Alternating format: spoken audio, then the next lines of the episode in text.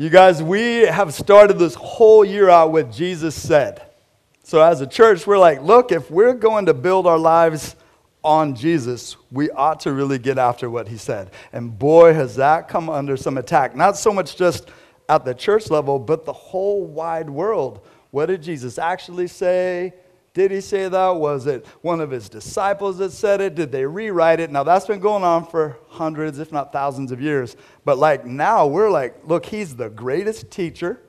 He's the greatest king. He's the greatest priest. He's actually the great I am. And he said, I am, which means Yahweh. He said, I'm God. And he said it seven different times in the book of John. And so we're like, we're going to go off of what he says. And so I don't know if you know this, but his greatest teaching was you shall love. And for the last seven weeks, we've been looking at what he's had to say with that. Now, we haven't exhausted it, but we've done some digging, and we found out why he said to love. We found out how he says to love. We found out that he said you need to love God with all your heart, your soul, your mind, and your strength, and love your neighbors, you love yourself. We found out that he said you even need to love your enemies. And that's kind of tough. Someone's like, yeah, I don't mind loving like my neighbors, and I don't mind loving like people that love me back, but my enemies, that's tough.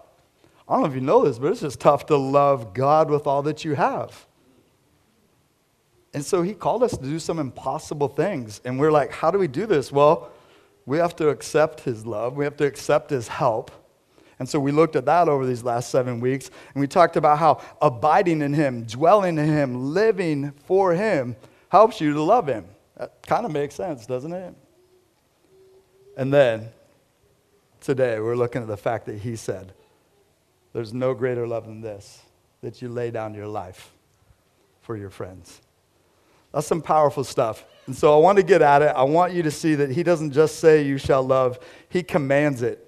And so, if you'll join me, we're going to go to Luke 10, 25 through 28. Now, some of you don't have Bibles. We love you. If you want a Bible, you let us know. But there's also going to be one on the screen. You can check this out. But in Luke 10, 25 through 28, Jesus comes face to face with a bum, bum, bum, lawyer. I know. And I've got friends in this room right now that are lawyers. I don't hate lawyers. I'm just saying, look, they know the law and they use the law and they defend people with the law and they go after things with the law. And so this lawyer comes up to Jesus because Jesus is kind of this amazing teacher on the scene. Some are a little confused about who he is. Some are like, wait, he's not like part of our little crew. What is he about? And so they come up to him and ask him straight up a question to put him to the test. So check it out. Literally, the word behold that you're about to read here means check it out. It means look at this. So behold, a lawyer stood up to put him to the test, not only to examine him, but to try and trap him. And he says, Teacher, what shall I do to inherit eternal life? Pretty good question. I want to live forever. What should I do? And Jesus said to him, because he knows who he's talking to, What's written in the law? He says to a lawyer, Hey, what's the law say? Pretty good question. Jesus flipped the script on him. He's like, You're asking me? I'm asking you. How do you read it? Well, he answered him, you shall love the Lord your God with all your heart, with all your soul, with all your strength, and with all your mind, and your neighbor as yourself. And Jesus said, You've answered correctly. Good job. Now, do this, and you'll live. Hey, all you got to do is something entirely impossible for you to do, and you'll live. Don't worry about it. He's telling him and he's telling us if you're going to do this, you're going to need me for it. You're going to have to take me in, not just a little snack and a little something that tastes like melted grape otter pop. it's more than that. It's take in his teaching, take in his word, take in what he did for you. But I think that kind of led us to a bigger, deeper question I'm going to ask you this morning. How can true love be commanded? How's it possible to command true love? We just think. Because it's an action. Cool. What else? It's a choice. If he is the King of Kings, he is the Lord of Lords, he's God in the flesh, he can command us to do anything. And he's love. And so he says, Look, I'm commanding you to love, and you're right. It's a choice. I know Boston said it was more than a feeling. I'm going to have to agree with those guys. It's more than just feeling like it, right? And Jesus went on to show so many different ways how it was more than just a feeling, more than just these kind of warm fuzzies. I'll say it like this the proof of our love isn't in our feelings, it's in our actions, right? And what did Jesus do to show? Did he just say, Love you, mean it? You're so amazing. I'm going to leave you in your sin, but you just know that I love you. You guess he gave himself for us. This is what we celebrated just a couple days ago. So we celebrated with communion. This we celebrated in these songs. But he didn't stay dead. But more on that later. How can it be commanded? Well, he's the king, and so he can command it. He calls us to lay down our lives as well. Check it out in John 15. On the last night when Jesus was betrayed, and if you want to join me here, we're going to look at a few different things. Actually, we'll go John 13 first. John 13, 34 through 38. Jesus has washed his disciples' feet, and some of you are like, that's so gross. But it was like this sign that the lowest servant in the house would wash the feet, and he, being the guest of honor, God in the flesh, he washes their feet. And then he gets up and goes, See what I did for you? I'm calling you to do this for others. And they had already instituted the Lord's Supper or the Lord's table, so they had communion. There was this great moment where he's explaining some things to them, and then he gets to this spot in the evening. In John 13, 34 through 38, he says, A new commandment I give to you, that you love one another. Not so new. He's already told everybody to love, and that went all the way back to Deuteronomy. Love one another. But this is what makes it new. Just as I have loved you, you also are to love one another. Now that's different. He hasn't actually died yet at this point. He hasn't been beat up and lied about yet. Uh, he'd been lied about before, but this point right here, he's like, Love as I've loved. Look, I used to be a youth pastor for a lot of years. And this girl said, Hey, Aaron, can I ask you a straight up question? And I'm like, Of course. She goes, Can we have an honest discussion? I go, I really prefer those kind. It'd be good to have an honest discussion. She goes, Okay, well, honestly, what was the big deal about Jesus dying if everybody knew he was going to rise again? It's not that big a deal. And I was like, Okay, that's honest. I appreciate you saying that. But what do you think God owes you? And she goes, Oh, wait a minute, what? I'm going, what do you think God owes you? I, I guess nothing. I'm like, he became a little baby. And he grew up. And nobody really knew who he was for like 30 years. And then he becomes this big deal teacher and doing all these miracles. And then he dies on the cross. And then he raises from the dead. And then he gives his Holy Spirit. And you and I are talking, debating about him today in whatever it was, 2001. And she goes, Yeah, okay, that's a little bit bigger deal. And I'm like, But you have a great question. What is the big deal? She goes, I don't know, maybe like Jesus loves me. I'm like, Yeah, a lot like that. And he didn't have to. He chose to. So he's like, hey, love like I've loved you. Lay down your rights, lay down your life for one another. And so he tells him that. And this is what he says in verse 35 By this, all people will know that you're my disciples, you're my followers, if you have love for one another. Gosh, I live in a time where churches don't like each other very much. I live in a time where we can see a huge church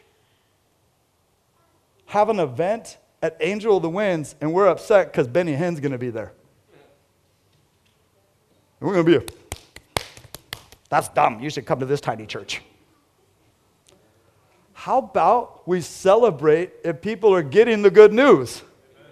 How about we love one another like Jesus said? Okay, I'll get, yeah, come on now. Let's preach.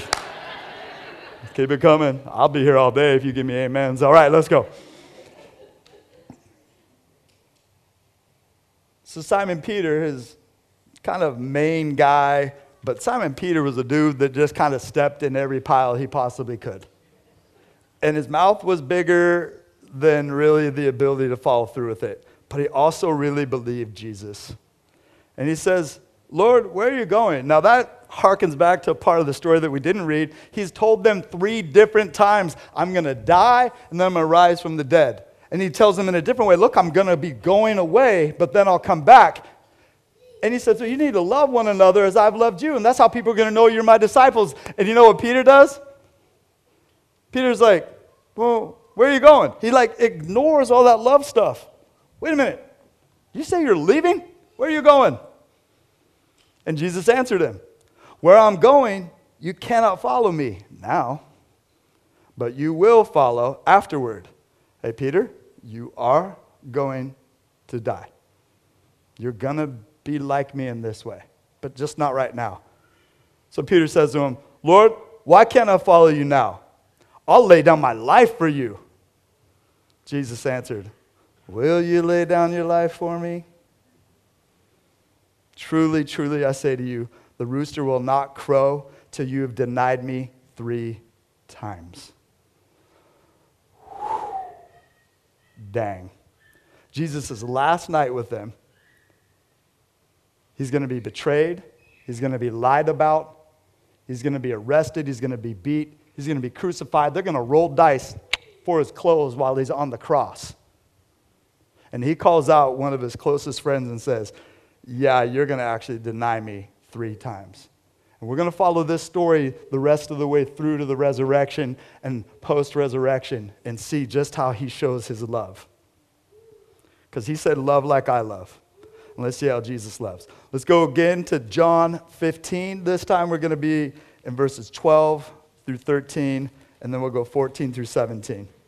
So he's giving them a bunch of stuff on his last night. Look, I'm going to be with you, but then I'm going to be gone. One of you is going to betray me. Who's it going to be? Is it me? Is it me? Is it me? No, it's going to be this guy. But they all are going to run away like scaredy cats.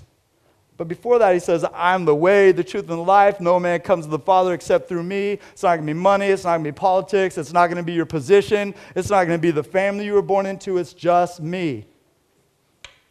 And they're like, yeah, okay, we're down.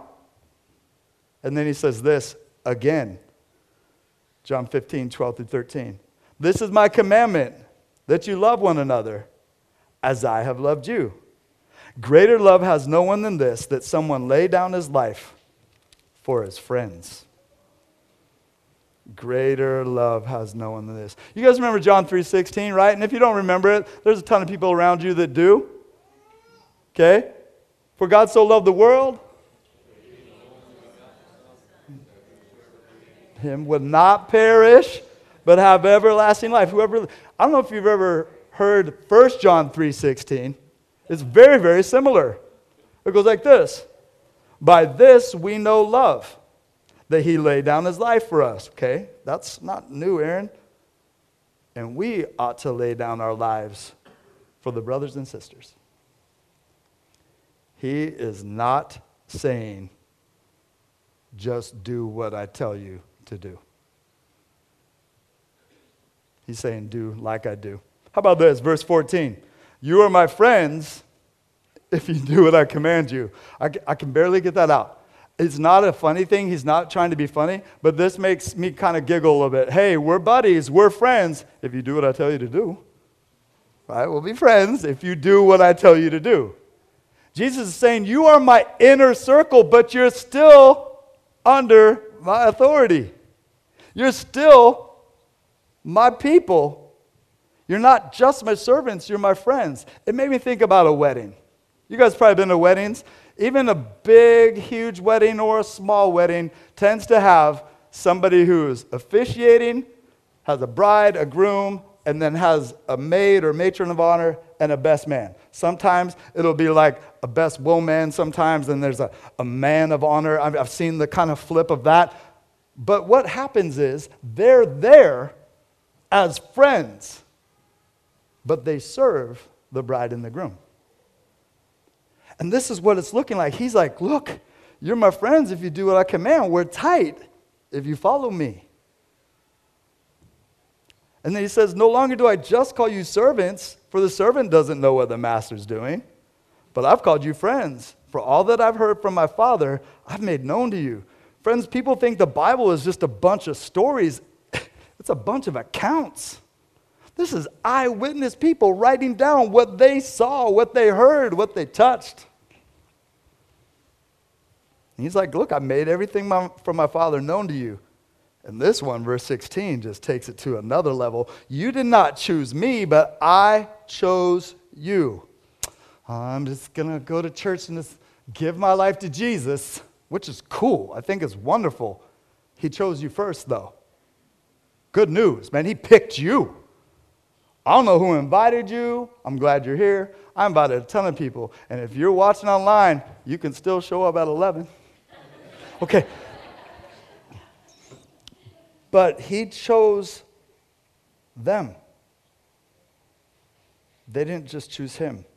He said, I chose you and I appointed you that you should go and bear fruit, so don't keep it to yourself. That your fruit should abide, it should keep going. It's fruit that bears fruit. Make disciples that make disciples is another way to say it. So that whatever you ask the Father in my name, he'll give it to you. Sadly, we got some people saying, if you need a new truck, just ask in Jesus' name and believe you're going to get that new truck. Maybe, but not likely. He's like, however, you want my kingdom to grow and where you guys are going to be my people and you're going to do my things, you ask and it's going to be done. Lord Jesus, bring revival, I pray, right now in your name. Amen. These things I command you so that you'll love one another. Again, he's commanding love because we're hardwired to love. But he says, You're my friends. And what did he say about them being friends? They're chosen to love. I chose you not just to receive love, yes, for that, but to also love. And that's been really helpful for me to realize that friends of the king are privileged to be in the inner circle and yet go do what he says.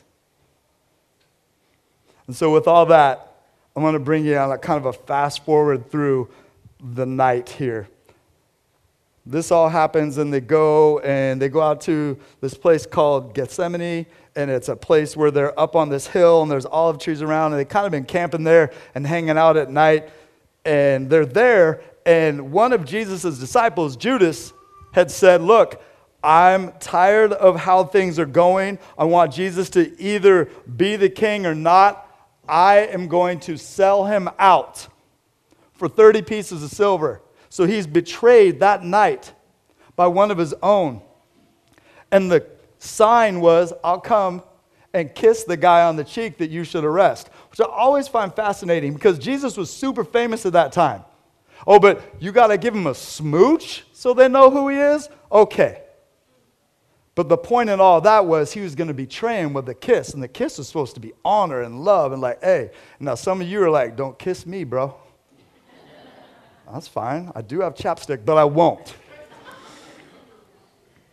But for this guy, he betrays him with a kiss, and all of his people run away. But before Peter runs away, he lops off a dude's ear. Jesus goes, It's not how we get down.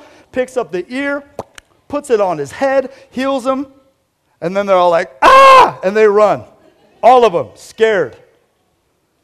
And so we're going to pick up that part of the story in Luke 22. I have to go kind of fast because there's another group of people that are going to be coming in, and you got to get over there and get your pictures taken on that thing. So, all right, here we go. Luke 22, 54 through 62. Then they seized Jesus and they led him away, bringing him into the high priest's home. And Peter was following at a distance. Look, I, would love to be able to show you what I did in first service, but I walked down over there and pretended like I was Peter. Like, he's following at a distance. Remember the guy, like, I'm going to die for you. He's like, doesn't want to get too close, but he also didn't want to be too far away. And when they kindled a fire in the middle of the courtyard, so he got into the courtyard of this guy's house where Jesus is being held and they all sat down together. Peter sat down among them. Crazy weather we're having, right? I mean, he just kind of sits in among them. then a servant girl, seeing him as he sat in the light and looking closely at him, said, Hey, this man was also with him. But he denied it, saying, Woman, I don't know him. Strike one. And a little later, someone else saw him and said, ah, You're also one of them. But Peter said, Man, I am not. Two.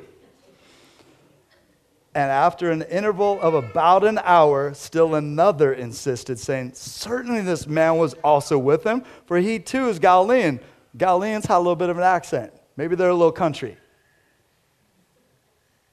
But Peter said, Man, I don't know what you're talking about. Strike three. Gone. You're out. Said it was going to happen, and it did. And immediately, while he was still speaking, cock a doodle doo. And the Lord turned and looked at Peter. And constantly in my mind, I've read that and thought, Jesus is like, but I don't think so. He knew it was coming. He said, Lay down your life for others. I'm laying down my life for people, all of them that would betray me. All of them. Maybe not all of them got money and kissed me and made it look bad like that. But this guy was told, You're going to deny me three times before the rooster crows, and he did. And the Lord looked at Peter, and Peter remembered the saying that the Lord had said. How he said to him, Before the rooster crows today, you'll deny me three times. And Peter went out and wept bitterly. Look, you guys, I don't know where you're at with Jesus. I don't know what kind of mindset you have going on. I don't know if you've like thought I've been way too far from him. I've made way too many mistakes. I've denied him way more than 3 times. 3 would be nothing. Shoot. That was just yesterday. Or maybe you're like, "Man, I get all this. I love all this. I believe all this. I'm set, bro." Or maybe you're somewhere in between. But like Dr. Oswald Sanders says, from back to the Bible. Each of us is as close to God as we choose to be. Nobody's making you stay away. Well, there's just a bunch of hypocrites. Man, there's always room for one more. You guys, I have to get moving along on this because the resurrection changes everything. But if you've ever felt so far away from God, you don't think He loved you or believed that He could, check out these two words that we're about to read. The resurrection changes everything. Let's go to Mark 16, 1 through 8. Jesus said, You're going to deny me, Peter, and he did. And then Jesus rose from the dead. Look, I love this. His disciples were freaked out, running away, but the disciples that were the ladies, they decided to show up. They decided to show up the very next day that they could. They followed the Sabbath, which you couldn't do any work, and anointing a dead body was considered work. But this is where we pick up the story in Mark 16, 1 through 8. And two of the most lovely, amazing, powerful words in all the Bible will be found in this passage. And when the Sabbath was passed, Mary Magdalene, Mary the mother of James, and Salome. And I was really happy to hear Salome, just on a side note, because I'm like, didn't they have any other names they could call ladies back then? Like Mary, Mary, Mary, Mary. But okay, whew, Salome, we got another one in there. They bought spices so that they might go and anoint him. And very early, the first day of the week, when the sun had risen, they went to the tomb. And they were saying to one another, Who will roll away the stone for us from the entrance of the tomb? And looking up, they saw that the stone had been rolled back. It was very large. And entering the tomb, they saw a young man sitting on the right side, dressed in a white robe, and they were alarmed. I guess. Shoot, they're thinking they're going in to see their dead master, and there's a guy in there in a white robe. Like, I'm not gonna lie, I like to scare my wife, Kathy. and it's really not that hard to do.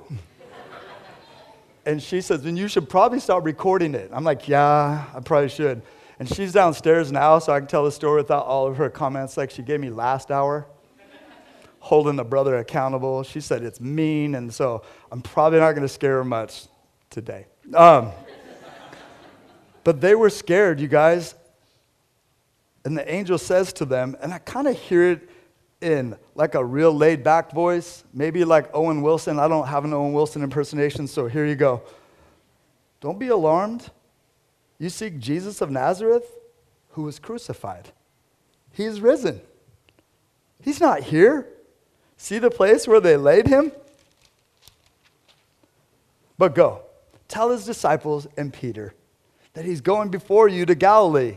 There you'll see him, just as he told you. And they went out and they fled from the tomb, for trembling and astonishment had seized them. And they said nothing to anyone, for they were afraid. Good news, later on they got over their fear, and they went and told Peter and John and all of them. And Peter and John had a foot race there. And John writes it like this We got there, I got there first. Then I didn't go in. Peter went in. It's like, where'd they put him? And they go to find him, and Jesus shows himself to Mary. But it's these two words, you guys, that I want to camp on. And Peter. You remember Peter? He blew it. He had all the chances in the world, and he blew it. He was a big boy. i will die for you. Hours later, he's running away, denying him. Jesus' resurrection. This love, he says, love like I've loved. Look, I laid down myself for you. I have the right to knock you out, Peter. But instead, he reinstates him. Check this out. In John 21, 15 through 22, Jesus and Peter, Jesus is risen from the dead. They did a little fishing. They had a little barbecue on the, the beach. And now this is happening a little one on one with Jesus and Peter. John had talked about Jesus saying something three times. Watch this three times. When they had finished breakfast, Jesus said to Simon Peter, Simon, son of John, ooh, he full named him. Listen to this. Do you love me more than these? He said to him, Yes, Lord, you know that I love you. He said to him, Feed my lambs. He said to him a second time, Simon, son of John, do you love me? He said to him, Yes, Lord, you know that I love you. He said to him, Tend my sheep, take care of my people. He said to him the third time, Simon, son of John, do you love me? Peter was grieved because he had said to him a third time, Do you love me? And he said to him, Lord, you know everything. You know that I love you. Jesus said to him, Feed my sheep. Look, I'm reinstating you. How many times did Peter deny him? How many times did Jesus say he was going to deny him? How many times did Jesus say, Do you love me? How many times did he say, You know I love you? Sounds to me like three is a big deal. And three is this kind of reinstatement. Jesus rose on the third day. I mean, shoot, that's not even in my notes. You're welcome, bonus material. Okay. truly, truly, I say to you, when you were young, Peter, you used to dress yourself, walk wherever you wanted. But when you're old, you'll stretch out your hands, and another will dress you and carry you where you do not want to go. This he said to show by what kind of death he was to glorify God. Oh my goodness, he's talking to him about his death. Remember how you said you were going to lay down your life for me, and I told you you can't go now? You will someday. And after he said all this to him, he goes, You need to follow me.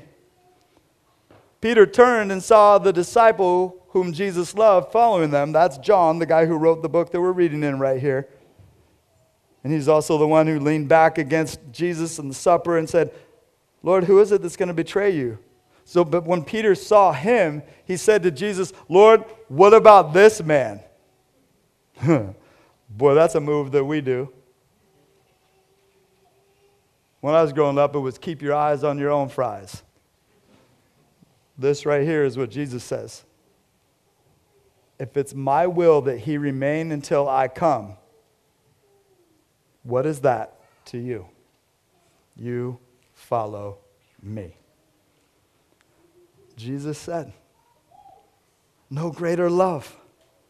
You lay down your life. Friends, so often in our world, we want to just hang on to life. We don't want to give it up. We don't want to give up dreams. We don't want to give up opportunities. We don't want to give up anger. We don't want to give up hate. We don't want to give up feelings.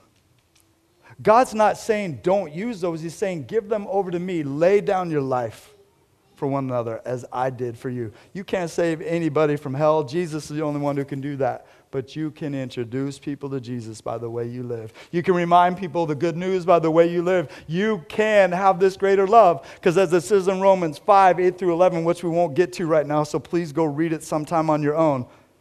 He died for sinners. Those were enemies. Everybody was an enemy of God. Well, I grew up in a family that loved Jesus, and they taught me to love Jesus. By your own humanity, you have not always loved Jesus, but He's always loved you. And that's great news. So, how do you move towards Jesus today? Some of you, straight up, like the t shirt you can get at Walmart. Y'all need Jesus. And today's the day. You need to recognize, you need to confess. You died for me because I needed you to. I was wrong and you're right. Father, forgive me. You need to be saved, and He's the only one who can save, and He's willing, He loves you. He's known all of the things you were going to do wrong and all the things you will do wrong, and He still loves you. But He didn't wink at it, He died for that. Pay the price so you don't have to be shut down by sin. You can be set free by love. So come to Him today. Some of you, that's your step. Confess and believe. Some of you, you already have confessed, you already believe, but you need to humbly follow Jesus. You're his friend? Do what he says. Don't just be good so he can finally love you. He loved you before you were good. Obey his commands to love him and love others, even your enemies. Some of you are doing a great job for that, but God has called you to do something deeper. I don't know what it is, but he's called you to show that greater love by laying down your life. I think most of you would probably die for people that you love and care for would you lay down your phone?